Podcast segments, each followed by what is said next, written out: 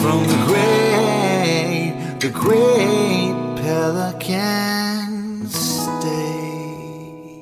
Welcome to What Makes Me Weird with Joel Sharpton. I'm your host, Joel Sharpton. First and foremost, my apologies for the scarcity of this podcast. It has been a really, really busy time around Casa del Sharpton. Um, before we get into the meat of today's topic, let me just give you a quick update on what's going on in my life. I am continuing to narrate and produce audiobooks. Uh, I've got, let me make sure that I've got this right. I've got four completed right now, and three of those are currently in stores. The fourth one uh, is my first fictional audiobook, Forgotten Forbidden America by Thomas Watson. And um, Thomas and his wife Tina reached out to me in January to audition for this book, and with the These fingers crossed paprika burgers. Big day today.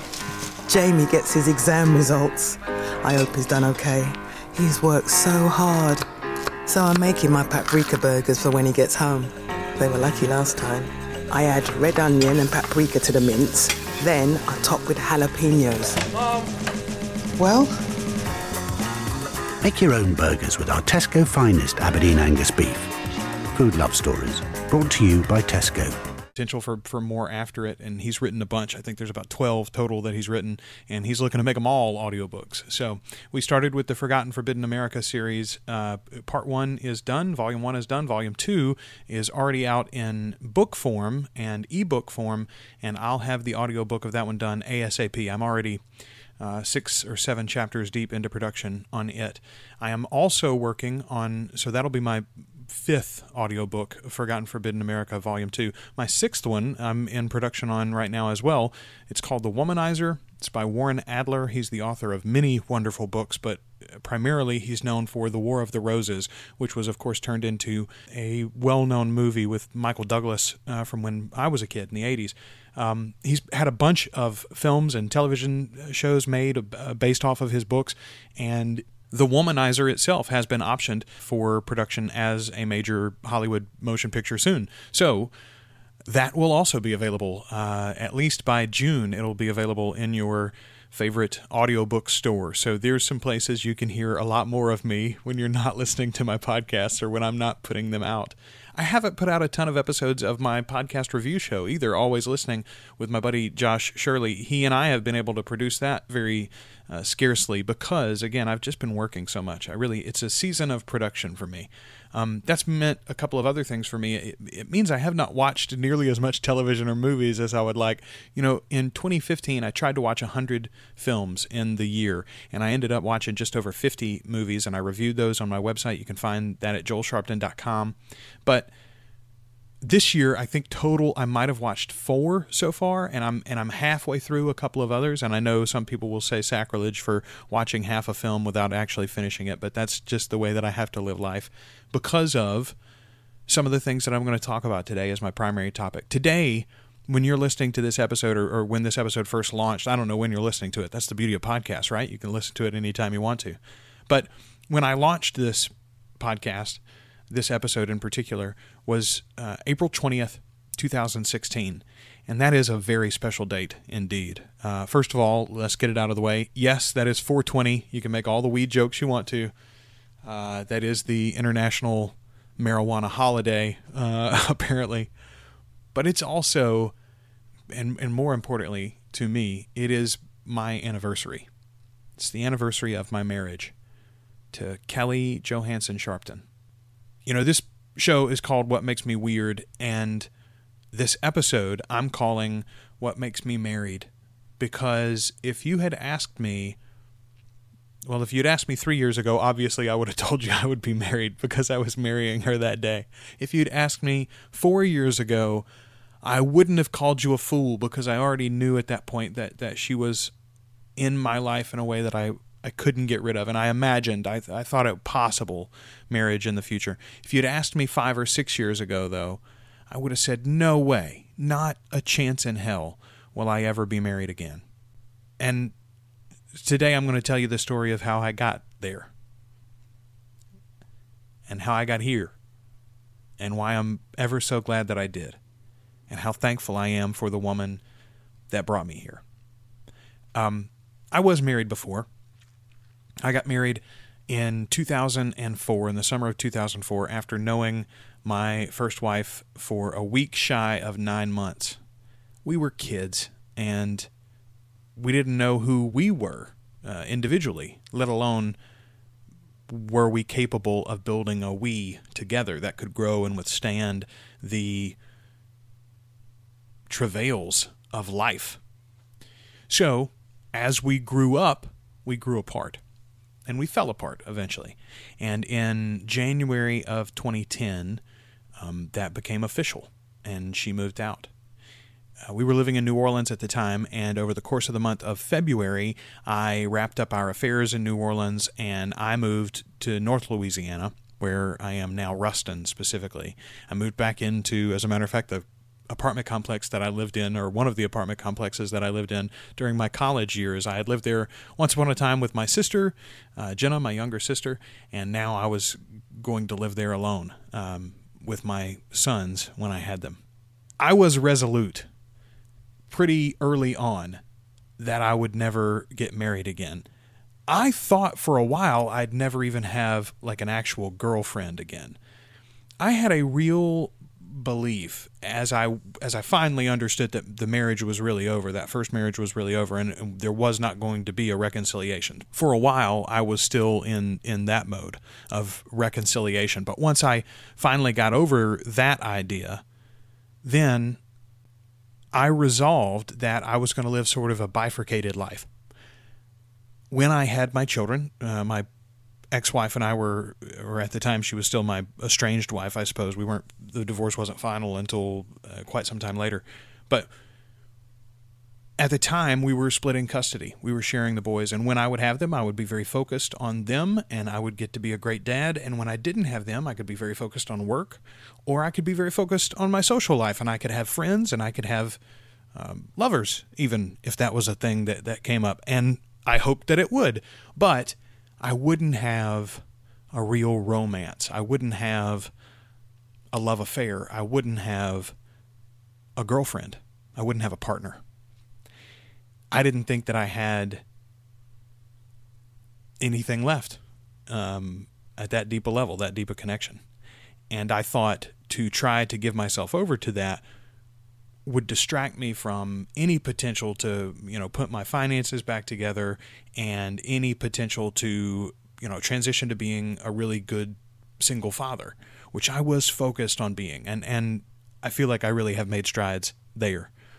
So into that picture come a few girls. Um, I was spending a lot of time with some college kids at the time so I dated a few younger girls and I saw a few former flames, people that I had had crushes on, you know, from high school a million years before, and now we were in, you know, new places in our lives. There were a lot of really interesting people in that period. I spent some wonderful time with male friends, not in a romantic fashion, but just like really bonding and getting to know one another and figuring out myself through them and through the conversations. And into this walks Kelly. Now, Kelly had been married before herself. Her husband passed away, and this story exists. You can hear it on this podcast. Even go back and look for Modern American Love Story. I'll have links to those episodes. Parts one, two, and three already exist, and I swear we're going to record another one at some point in the future. I thought about recording one for this week, but she and I didn't have time together, and I wanted to surprise her with this. So there you go. Her husband had passed away, and he was a guy that I knew from high school. I knew that they had gotten married, I had never met her. When I moved back to Ruston and really got settled in again, in particular, once I moved back on the air as a DJ um, on the radio, not spinning the jams at the party. The station that I was working for at the time, we had just launched a new music format, and she loved it. Uh, and she followed us on Facebook, and she reached out to me on Facebook and said, Hey, we don't really know each other, but we do know each other through these people, and I love your station, and I just wanted to say hi. And we were Facebook friends. That's how it started. She had a boyfriend at the time. Uh, I did not and do not care for him. and he obviously does not care for me. Um, we talked though. Uh, it was flirtatious, but not overly so. Um, and that started, you know, in January, I guess. And in May, we finally actually met. And it was just one of those things that happened. Hey, I see on Facebook that you're going to be at this place, and I'm going to be at that place. And hey, look at that. We might run into each other. And we did. And she was mesmerizing. She was so beautiful, first of all, but she was funny and she was outgoing. And she had a, even in that first conversation, she had a strength and a security and a solidarity about her that was not just calming and attractive to me, but addictive. She put me at ease, and I am not a man that is easily put at ease, particularly at that time. So I gave her my phone number. I asked for hers, and she offered it, and then I had second thoughts because she had a boyfriend. And so I thought I'd be smooth. And I said, Let me give you mine, and then you can do whatever you want with it. How about that? And she said, Fine. So I gave her my number. And before I was in the parking lot, she had texted me hers. She said, This is Kelly. Now you have my number. I adored her from the start, but it took me a long time to let myself love her. I was worried. Because I'm weird. It's the name of the show, and it's true. I'm weird in a million ways. I'm weird in the way that I eat. I'm weird in that I don't like to meet new people. I'm weird in that I'm outgoing and I want to share intimate details of my life, even in an audio format like this. But I am desirous and jealous of my privacy and my solo time. I'm weird in that I debate and care as much about the life and experiences of fictional characters like the X Men and the Avengers as I do about policy and politics and who wins this fall's election. I didn't want new in laws. Is that weird? Maybe that's not weird. But it felt weird and I didn't want to upset a new family. I didn't want to upset a woman because I didn't want to spend as much time with her family as she wanted. I didn't want to let somebody down, especially Kelly. So I held back the love. But eventually, I found that Kelly was like a love black hole. You can't hold it back. She draws all love to her. And she drew mine. So one day I caved a little and I had a conversation with her in the parking lot of my apartment on the way to Walmart, no less, about how I was being silly and she was obviously my girlfriend. So, you know, did she want to be my girlfriend? Was that a thing that she would like to be? Because it seemed that she was. And then I, then I caved a little bit more and said I love you. And then I caved a little bit more and bought a ring and made a secret proposal video. And then caved more and showed her that video and gave her that ring about two weeks before I intended. Kelly's always been hard to wait on. She's been hard to do without. And that's the reason why I finally stopped doing without. Since the day we got married, she's given me two beautiful baby girls. She has helped me start my own business after so many years ago, she helped me start my first podcast. It's Josh Shirley that's been in the studio with me all this time, but it's Kelly that has been behind me, helping make the time, helping make the priority, helping support me, even when she doesn't listen or doesn't understand.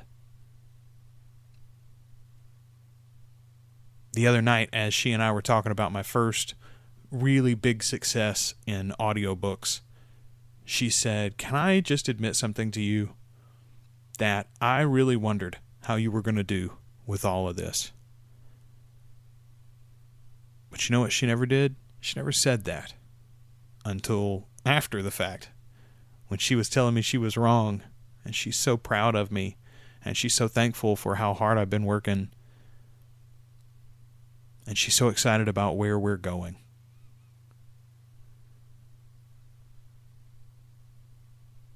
Kelly's supportive even when she doesn't believe it necessarily.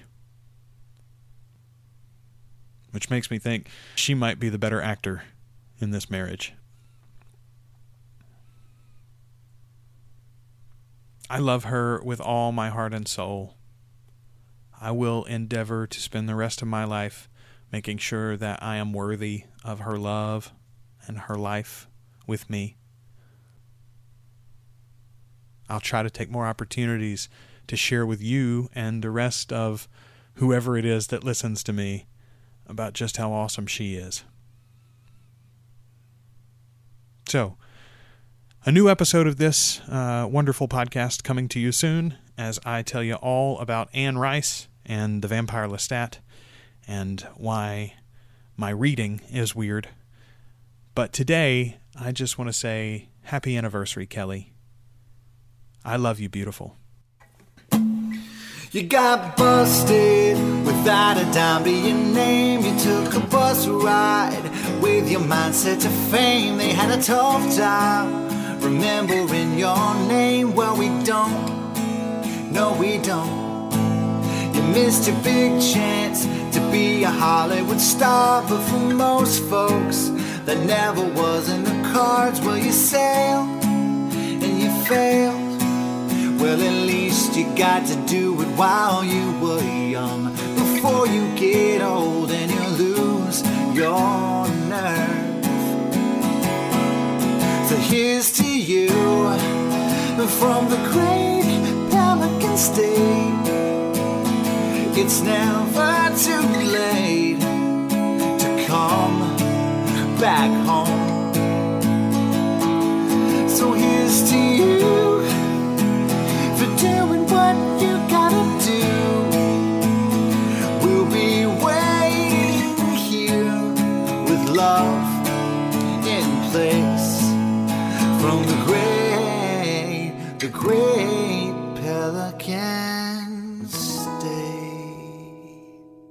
What Makes Me Weird is a proud member of the Two Guys and a Rogue network. You can find more info and a full list of our episodes at blogtalkradio slash makes me weird. You can also email the show to makesmeweird at gmail.com and follow us on Facebook or Twitter by searching Makes Me Weird. Our theme song is from The Great Pelican State by Adam Two Dale. guys and a rogue. I'm one guy, I'm the other. And this is the network. These fingers crossed paprika burgers.